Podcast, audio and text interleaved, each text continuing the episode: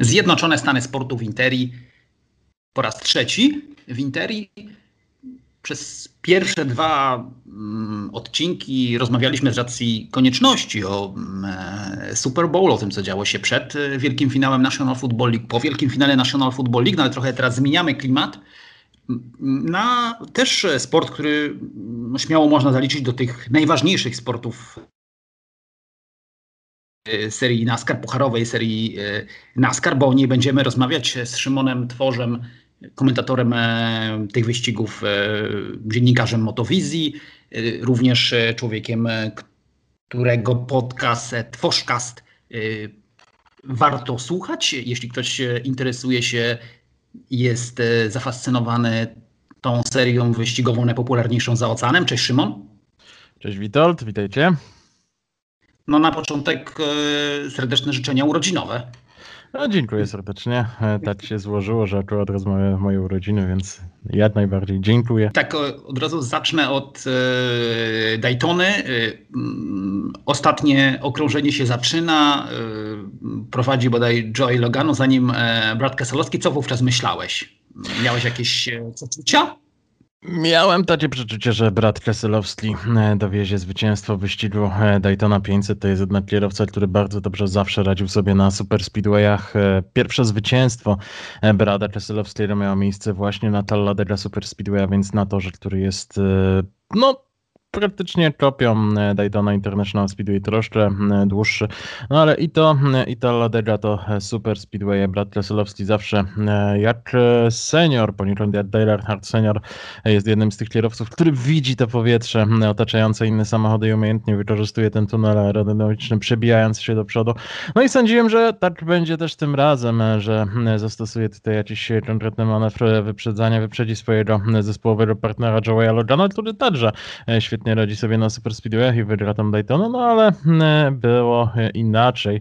Michael McDowell chciał pomóc Bradowi Keselowskiemu, pewnie chciał wypchnąć go gdzieś na prowadzenie, żeby później szukać sposobności do wyprzedzenia dwójki kierowców Team Penske, no ale Brad Keselowski w porę się nie zorientował. Jedno uderzenie w zderzak Joeya Logana, potężny wypadek i Michael McDowell. I dokładnie Michael McDowell jest liderem w momencie, w którym na torze pojawia się żółta flaga. Mamy nowego zwycięzcę. Pierwszy raz McDowell wygrywa w wyścigu pucharowej serii NASCAR. No i od razu jest to tak wielki wyścig jak Daytona pięćset. Wspaniała historia. Taki sen ziścił się tutaj w przypadku Michaela McDowella, który od wielu, wielu lat próbował dążyć gdzieś w kierunku szczytu. Wielokrotnie był już klasyfikowany gdzieś w pierwszej dziesiątce, zwłaszcza na tych super speedwayach, zwłaszcza na Daytona International Speedway, gdzie w ostatnich kilku latach bardzo często finiszował w pierwszej piętnastce. No ale wydaje mi się, że sam tak wielkiego sukcesu na początku sezonu dwa tysiące dwudziestego pierwszego się nie spodziewał. Szymon, takie wypychanie, to o czym wspomniałeś, bo może ci, którzy nie śledzą tak dokładnie wyścigów NASCAR, do czego zresztą serdecznie zachęcamy obaj, bo to jest naprawdę fascynujący sport i, i warto temu poświęcić trochę czasu. Niekoniecznie oczywiście to zawsze musi być sport, który będzie numerem jeden, no ale warto poznać te nazwiska, warto wiedzieć, co się w tym świecie dzieje. To wypychanie, bo do tego wracam. Szymon, to jest jakby standardowa rzecz, ten, ten taki, powiedziałbym, kontakt przodu samochodu z tyłem samochodu poprzedzającego zawodnika, to nie jest nic, powiedziałbym, dziwnego w tym świecie. Tak, to zupełnie standardowy manewr wyprzedzania, to zupełnie standardowa rzecz na torach typu Super Speedway. Mamy bump drafting, dokładnie tak to się nazywa, gdy kierowca nadjeżdżający z tyłu zbliży się do zderzaka lub w niego nawet uderzy rywala z przodu, no to wytwarza się tam podciśnienie i tak naprawdę to powietrze, które łamie samochód jadący z przodu, omija tylny spoiler samochodu z przodu oraz no masę samochodu z tyłu. Wówczas oba samochody mają mniejszy docisk aerodynamiczny, oba są w stanie rozpędzić się do nieco większej prędkości. Wspomagają się tym samym, wyprzedzają rywali i bardzo często jest to stosowane na Daytona International Speedway, bardzo często jest to stosowane na Talladega Super Speedway.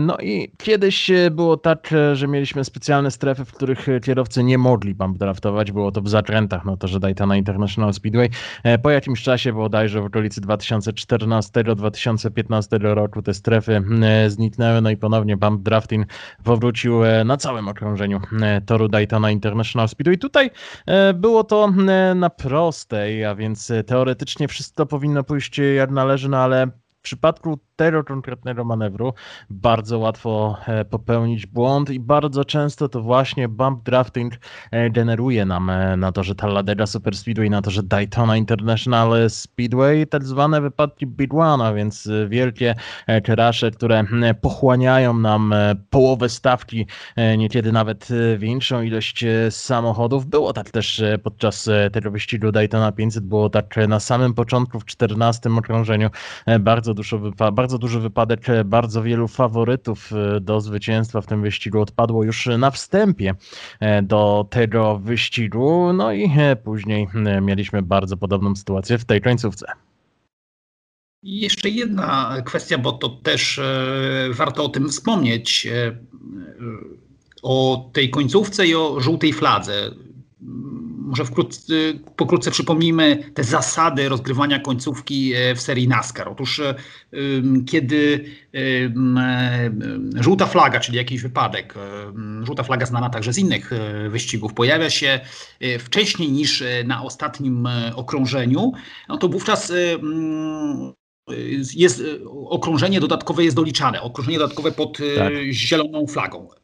Tak, mamy tak zwaną procedurę green white checker, a więc doliczenie tak naprawdę dwóch okrążeń, aby tak by kierowcy mogli przejechać je pod zielonymi flagami. Jeżeli w pierwszym okrążeniu wydarzy się cokolwiek, wydarzy się jakikolwiek wypadek, ponownie pojawi się żółta flaga, no to ta procedura jest powtarzana do skutku. Do skutku doliczane są te dwa okrążenia, tak aby finisz mógł odbyć się pod zielonymi flagami, ale... Tak, ta, jeżeli kierowcy miną już białą flagę, tak jak było też w tym wypadku, chociaż tutaj nie było procedury green white checker, no to w tym wypadku wyścig kończy się już, wyścig dobiega końca w momencie, w którym pojawia się żółta flaga na torze. W tym momencie zamrażana jest kolejność na torze i ten kierowca, który jest liderem w momencie pojawienia się żółtej flagi na torze, w momencie wywieszenia jej przez sędziów organizacji NASCAR, zostaje zwycięzcą tego wyścigu. No i tak było w tym wypadku.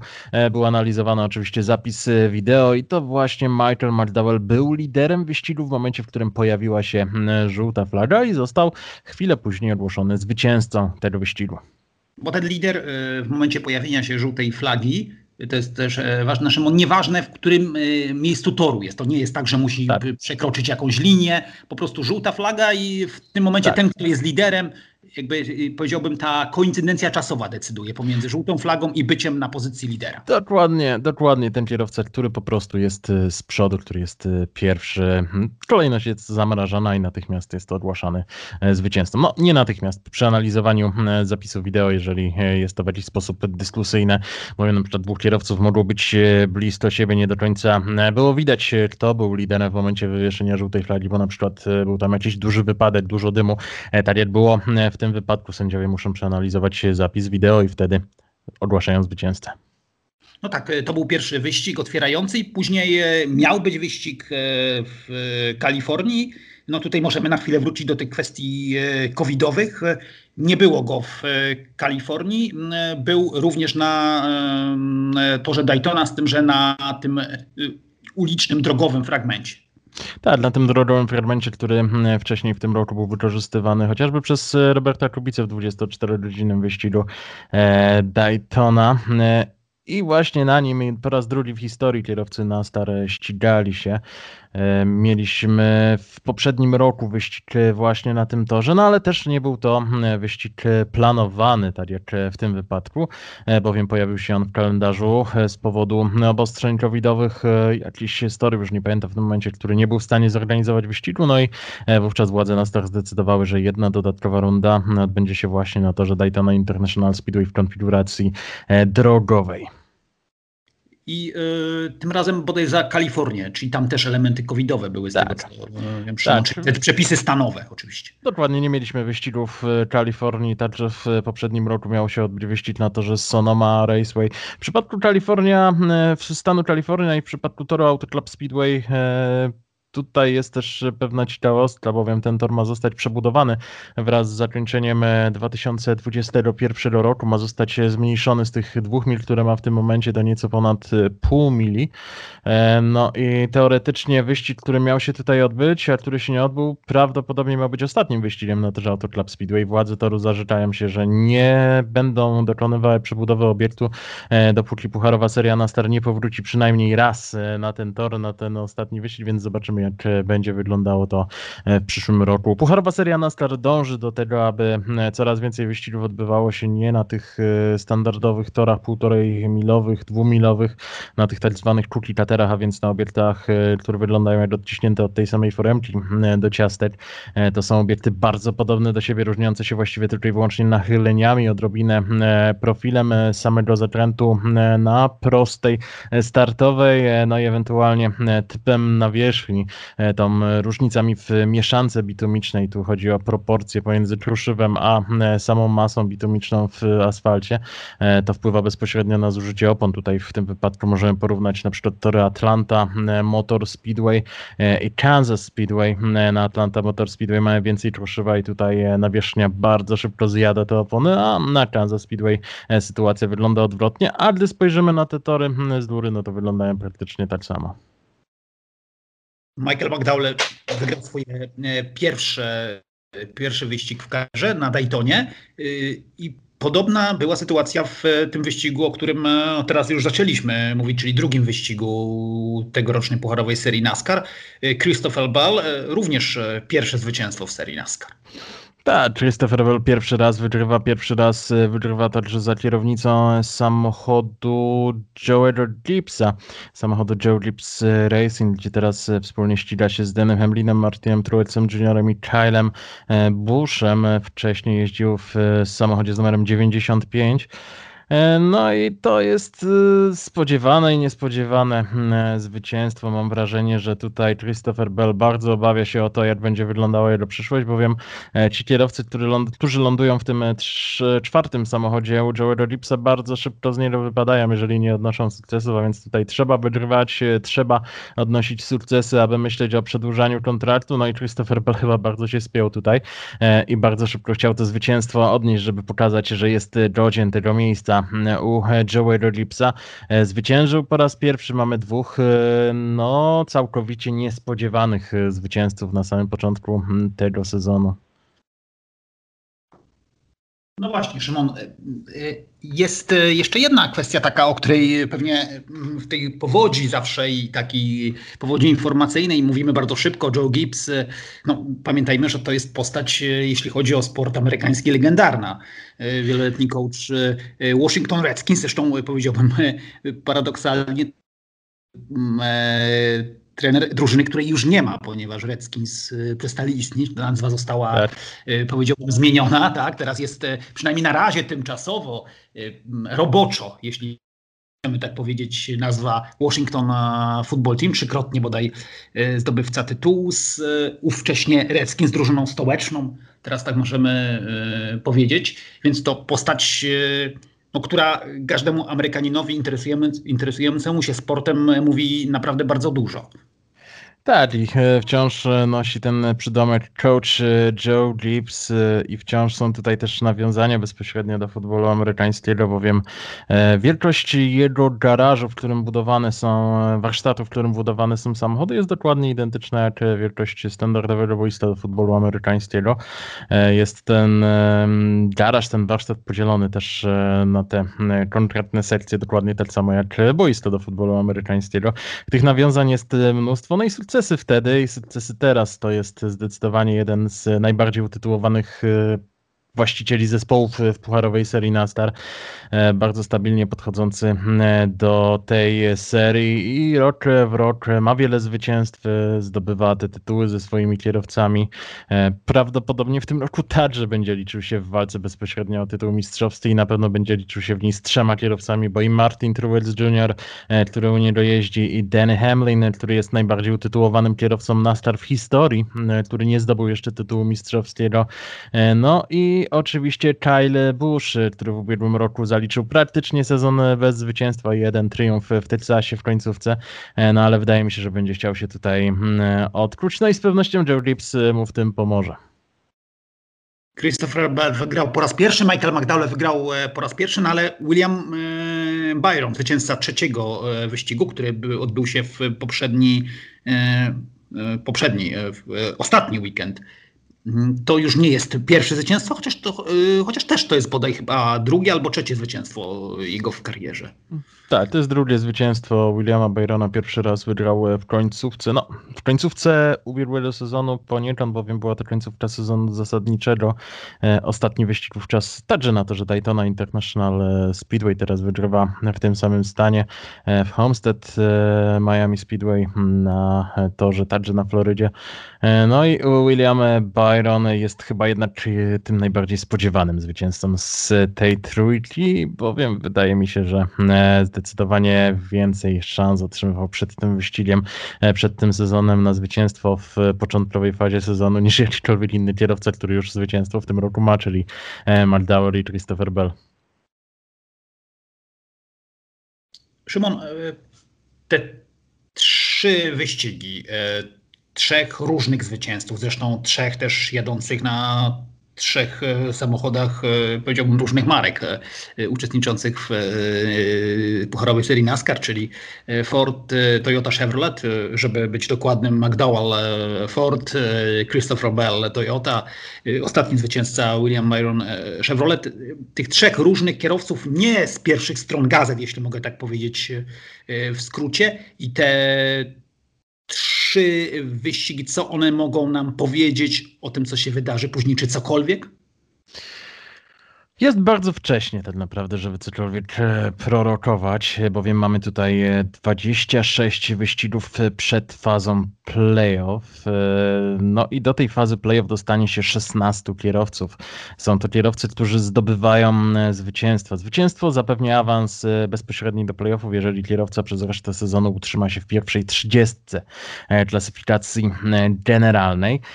Zazwyczaj nie mamy szesnastu zwycięzców, zazwyczaj mamy trzynastu, czternastu zwycięzców na przestrzeni sezonu zasadniczego i dwójka kierowców wchodzi gdzieś tam po punktach. To ci kierowcy, którzy nie zdobyli zwycięstwa, ale są najwyżej w klasyfikacji generalnej.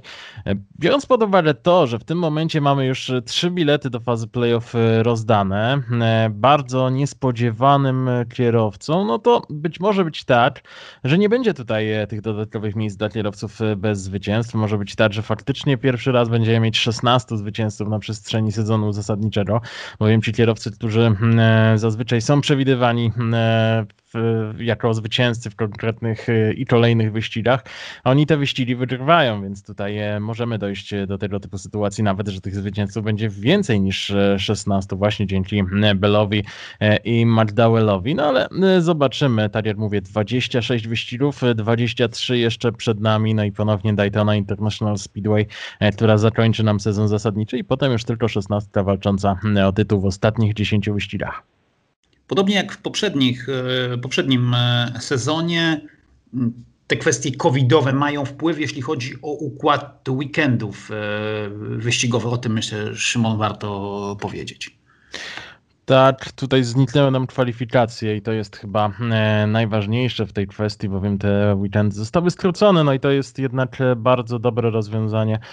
Kierowcy przyjeżdżają na tor w momencie, w którym właściwie wsiadają do samochodu, tuż przed hymnem, tuż przed rozpoczęciem wyścigu, wysiadają z tego samochodu, wracają do swojego własnego, prywatnego auta i wracają do domu. Tak wyglądają te wyścigi w tym momencie. W ubiegłym roku wyglądały tak samo, mieliśmy tam tylko kilka sesji kwalifikacji kwalifikacyjnych w trakcie całego sezonu. W tym roku też będziemy mieć kilka wyścigów, w których te kwalifikacje będą się odbywały. Będziemy mieć też kilka wyścigów, gdzie odbędą się treningi, na przykład na torze Bristol Motor Speedway w marcu, a więc już w tym miesiącu, gdy kierowcy po raz pierwszy od tysiąc dziewięćset siedemdziesiątego roku, a więc od pięćdziesięciu lat, będą ścigali się na nawierzchni ziemnej, na dirt tracku, bowiem Bristol został już w tym momencie specjalnie do tego przygotowany, no i nie da się ukryć, że kierowcy, którzy od wielu, wielu lat nie ścigali się takimi samochodami na dirt tracku, muszą nieco potrenować, więc i treningi, i kwalifikacje muszą odbyć się przed tym konkretnym wyścigiem.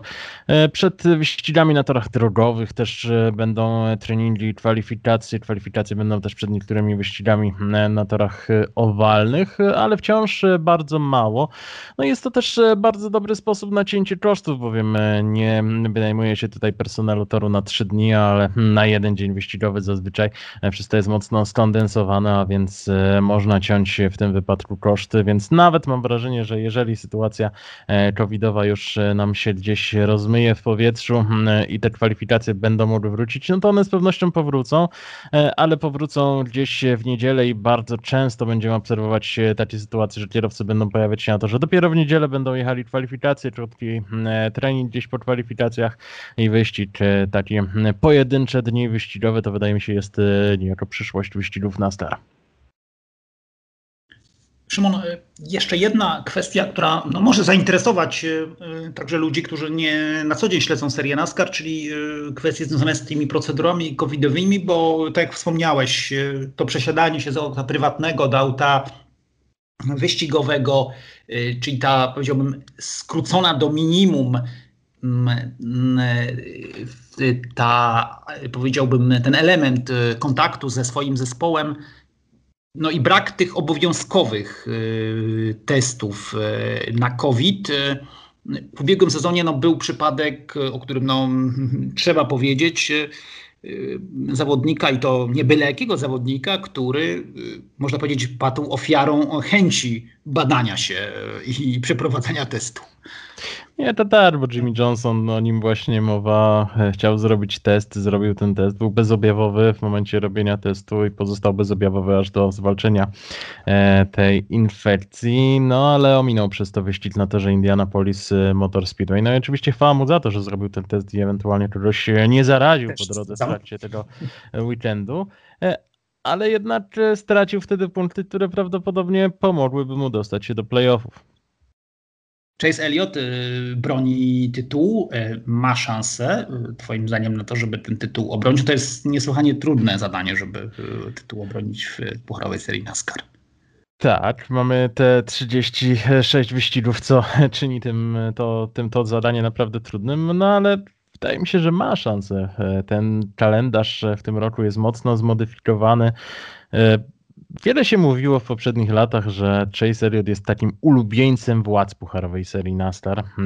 No i troszkę tak wygląda kalendarz na sezon dwa tysiące dwudziesty pierwszy, bo władze pucharowej serii NASCAR postanowiły zawrzeć w nim ponad sześć torów drogowych, a na torach drogowych Chase Elliott praktycznie nie ma sobie równych. Wygrywał cztery ostatnie wyścigi na torach drogowych. Dopiero jego dominacja została przerwana przed no, nieco już ponad tygodniem na Daytona International Speedway, no ale wydaje mi się, że zobaczymy go przynajmniej trzy cztery razy w trakcie sezonu zasadniczego w kręgu zwycięzców. Zobaczymy go na prowadzeniu wielokrotnie i z pewnością będzie jednym z tych kierowców, którzy wydaje mi się do ósemki dostaną się bez najmniejszych problemów w playoffach, no i może nawet do czwórki, a jeżeli dostanie się już do finału, to jeżeli powtórzy to, co zrobił w sezonie dwa tysiące dwudziestym na torze Phoenix Raceway, to z pewnością będzie miał ogromne szanse na to, aby ten tytuł zgarnąć.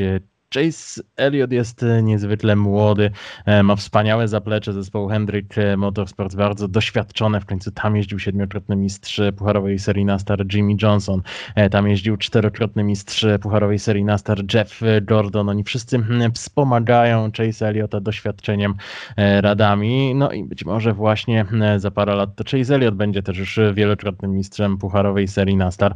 zaczął dwadzieścia kilka lat, pierwszy tytuł sześć lat wcześniej niż pierwszy tytuł zdobył Jimmy Johnson, a wiemy co Jimmy Johnson doskonale zrobił pomiędzy dwa tysiące piątym a dwa tysiące dziesiątym rokiem, pięć kolejnych tytułów z rzędu, później dołożył jeszcze dwa i zrobił dokładnie to samo co robił wcześniej Richard Petty, Dale Earnhardt senior, a przyznam szczerze, że i ja sam w okolicy dwa tysiące piątego, dwa tysiące siódmego roku myślałem, że to jest nieosiągalne, aby ktokolwiek przy obecnym rozwoju współzawodnictwa, przy tym jak wyrównana jest stawka, był w stanie tak bardzo zdominować rywalizację, jak zrobił to Jimmy Johnson, więc teraz jestem tutaj zdania, że być może Chase Elliott też będzie w stanie tak bardzo zdominować rywalizację w pucharowej serii NASCAR, ale może ktoś zupełnie inny, może Christopher Bell też za parę lat będzie kierowcą już z pojedynczym tytułem lub z większą ilością tytułów. Mamy naprawdę ciekawą stawkę w tym momencie. Mamy wielu rewelacyjnych kierowców. Do zespołu Hendrick Motorsports, o którym wspominałem, czyli do zespołu Chase Elliotta dołączył też Kyle Larson, kierowca, który w ubiegłym roku w trakcie sim racingowej transmisji z własnego domu na Twitchu użył słowa e, mocno rasistowskiego, powszechnie uważanego za naprawdę poważną e, odzywkę rasistowską. Został za to potężnie ukarany, zwolniony ze swojego zespołu, wyrzucony z NASCAR, zawieszony przez NASCAR na bardzo długi czas. E, ścigał się na dirt trackach, na takich e, lokalnych e, eventach. E, próbował e, wrócić. Proszę? W Bristolu ma szansę w takim razie? Tak, w Bristolu ma ogromną szansę Kyle Larson. Tutaj e, z pewnością to właśnie on będzie jednym z tych, na których trzeba zwrócić uwagę, e, ale e, on też ma szansę na zdobycie mistrzostwa, bo stracił kontrakt w zespole, który jest słabszy od zespołu, do którego trafił jako taki outlaw w tym momencie i też niesiony tym doświadczeniem, wydaje mi się, może mieć szansę na to, aby w zespole Hendrick Motorsport za rok czy dwa zdobyć tytuł mistrzowski. A na tracku w Bristolu to tak, tutaj trzeba patrzeć na Kyla Larsona, trzeba patrzeć na Rickiego Stenhouse'a Juniora, na tych wszystkich kierowców, którzy mają ogromne doświadczenie na trackach. Trzeba patrzeć na Chase'a Bristol, na Christophera Bella także. Będziemy mieć na pewno rewelacyjny wyścig na tej no, nieasfaltowej nawierzchni. Wspomniałeś, Szymon, o Jimmym Johnsonie. Nowi a, y, sympatycy, kibice y, pucharowej serii NASCAR y, mogą ci zazdrościć, że byłeś świadkiem, jak on się ścigał. To jest y, coś podobnego, jak y, pewnie y, niektórzy y, młodzi sympatycy futbolu mówią, no pamiętasz jak y, grał Barry Sanders, pamiętasz y, jak grał Peyton Manning, ci najmłodsi niektórzy będą mówić, pamiętasz jak grał Tom Brady. No, to jest postać y, też zupełnie wyjątkowa, myślę, w tym panteonie największych gwiazd amerykańskiego sportu. Dokładnie tak. Jestem dumny z tego, że miałem okazję komentować wyścigi Jimmy'ego Johnsona. Jestem dumny z tego, że miałem okazję komentować jego tytuł, który zdobywał w dwa tysiące szesnastym roku. Siódmy tytuł mistrzowski w jego karierze. To nieprawdopodobne, co osiągnął Jimmy Johnson. On przez wiele lat całkowicie dominował w rywalizacji na torach pucharowej serii NASCAR. Dominował przede wszystkim na cookie-cutterach, a więc na tych obiektach, o których już wspominałem, na torach półtorej milowych. Wielokrotnie w sezonach miał tam średnią pozycję na poziomie dwa przecinek trzy do dwa przecinek pięć, a więc rewelacyjnie wysoką. No i tak jak mówiłem, no Richard Petty, Dale Earnhardt senior to dwie legendarne postacie, a teraz mieliśmy żywą legendę do poprzedniego sezonu, właśnie Jimmy'ego Johnsona, który do samego końca walczył o to, aby wygrywać wyścigi, chociaż od pewnego czasu już tego nie robił, ale siedem tytułów, siedmiu tytułów mistrzowskich nikt mu nie odbierze. Zrównał się z tymi największymi sławami, zrobił coś, co wydawało się całkowicie nieosiągalne. Powiedziałeś o tym dirt tracku w e, Bristolu. No, wytłumaczmy. Rozumiem, że na tej nawierzchni e, asfaltowej e, będzie ułożona warstwa e, m, ziemna. Tak, ona już została ułożona, ona już została specjalnie ubita, specjalnie przygotowana.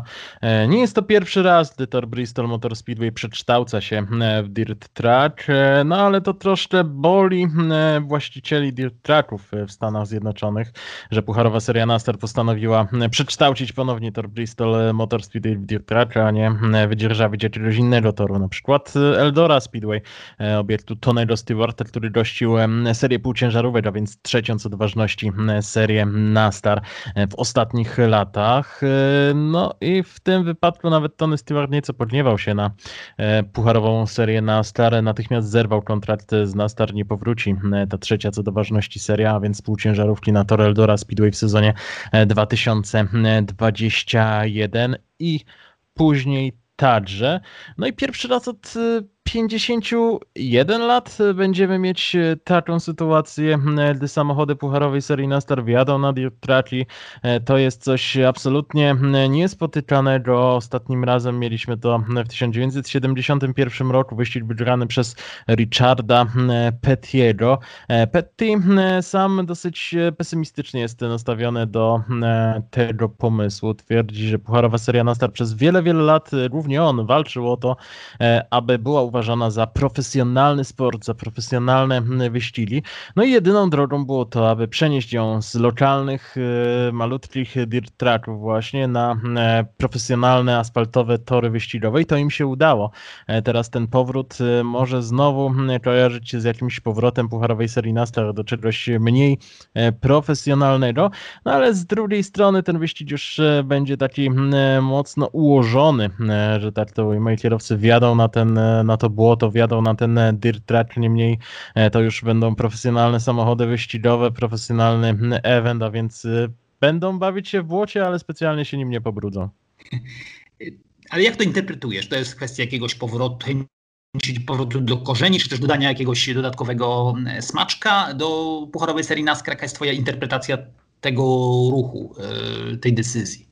To jest próba dotarcia do fanów, których pucharowa seria NASCAR traciła w ostatnich latach, właśnie decydując się na dużą ilość wyścigów na tych półtorej milowych obiektach, które wielokrotnie bywały stosunkowo nudne. Teraz pucharowa seria NASCAR chce wrócić do tych ludzi, którzy oglądali wyścigi w latach osiemdziesiątych, w latach dziewięćdziesiątych, gdy było zdecydowanie więcej short tracków.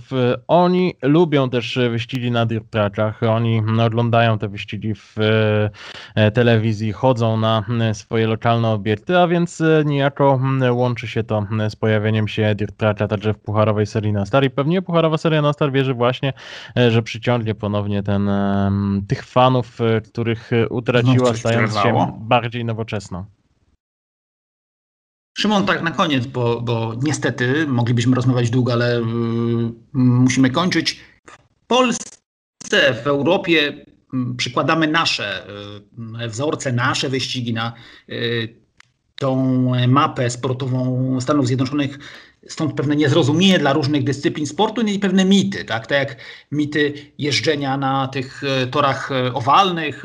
Co to za emocje, jeżdżą tylko w kółko, no przecież można powiedzieć, że we wszystkich tych seriach wyścigowych, nawet popularnych w Europie, też się jeździ w kółko, prawda? Dokładnie, tylko że tutaj kierowcy skręcają cały czas w lewo i mam wrażenie, to w jakiś sposób odstrasza od tej dyscypliny i stąd rodzą się te stereotypy z tym związane. Ale ściganie. Ale ściganie jest, dokładnie, ściganie jest, te samochody są całkowicie pozbawione jakichkolwiek systemów elektronicznych, a więc mamy tutaj tylko człowieka i maszynę, mamy naprawdę zróżnicowane tory owalne, mamy ogromną pracę opon, które na początku trzymają wspaniale, a pod koniec stinta nie trzymają już w ogóle, kierowcy jadą cały czas gdzieś tam na granicy przyczepności, cały czas w tłoku, cały czas mamy czterdziestu kierowców walczących o pozycję, tysiące manewrów wyprzedzania w każdym wyścigu. Tym nie może pochwalić żadna inna seria wyścigowa, bowiem będąc na torze, patrząc się na dowolne miejsce, w dowolnym momencie wyścigu widzimy jakiś manewr wyprzedzania i to jest piękne. No i też warto tutaj rzucić przykładem chociażby kierowców, którzy są doświadczeni w tych bardziej lubianych poniekąd seriach wyścigowych, jeżeli tak powiemy, a więc chociażby w Formule jeden Juan Pablo Montoya Kierowca, który miał doświadczenie w Stanach Zjednoczonych, miał doświadczenie już na owalach, tylko w seriach Open Wheel, miał doświadczenie w Formule jeden. W momencie, w którym trafił do NASCAR, radził sobie dobrze tylko i wyłącznie na torach drogowych, a więc na obiektach, gdzie trzeba skręcać w prawo i w lewo, a na tych, gdzie trzeba skręcać tylko w lewo, a więc na owalach Montoya nigdy nie odniósł żadnego spektakularnego sukcesu. O ile dobrze pamiętam jego kilkuletnią karierę, to był raptem jeden finisz w pierwszej piątce. No i takich przykładów było zdecydowanie, zdecydowanie więcej, więc tutaj potrzebny jest specjalny pakiet umiejętności, o który jest bardzo, bardzo trudno i to czyni wyścigi pucharowej serii NASCAR, ogólnie wyścigi NASCAR, ogólnie wyścigi na owalach naprawdę niespotykanymi i naprawdę ciekawymi. No to jest pasjonujący świat. Myślę, że będzie jeszcze okazja podczas całego trwania sezonu przy kolejnej rozmowie Szymon wrócić do też trochę historii, do trochę narysowania tej mapy, zainteresowania y, różnymi sportami y, w Stanach Zjednoczonych, bo to mam takie wrażenie cały czas nie jest do końca rozumiane poprzez to, o czym wspominałem wcześniej, przez nakładanie tej europejskiej czy też polskiej kalki na to, co dzieje się w Stanach Zjednoczonych. Zapraszam na kolejny podcast tej serii. Witold Cebulewski, kłaniam się.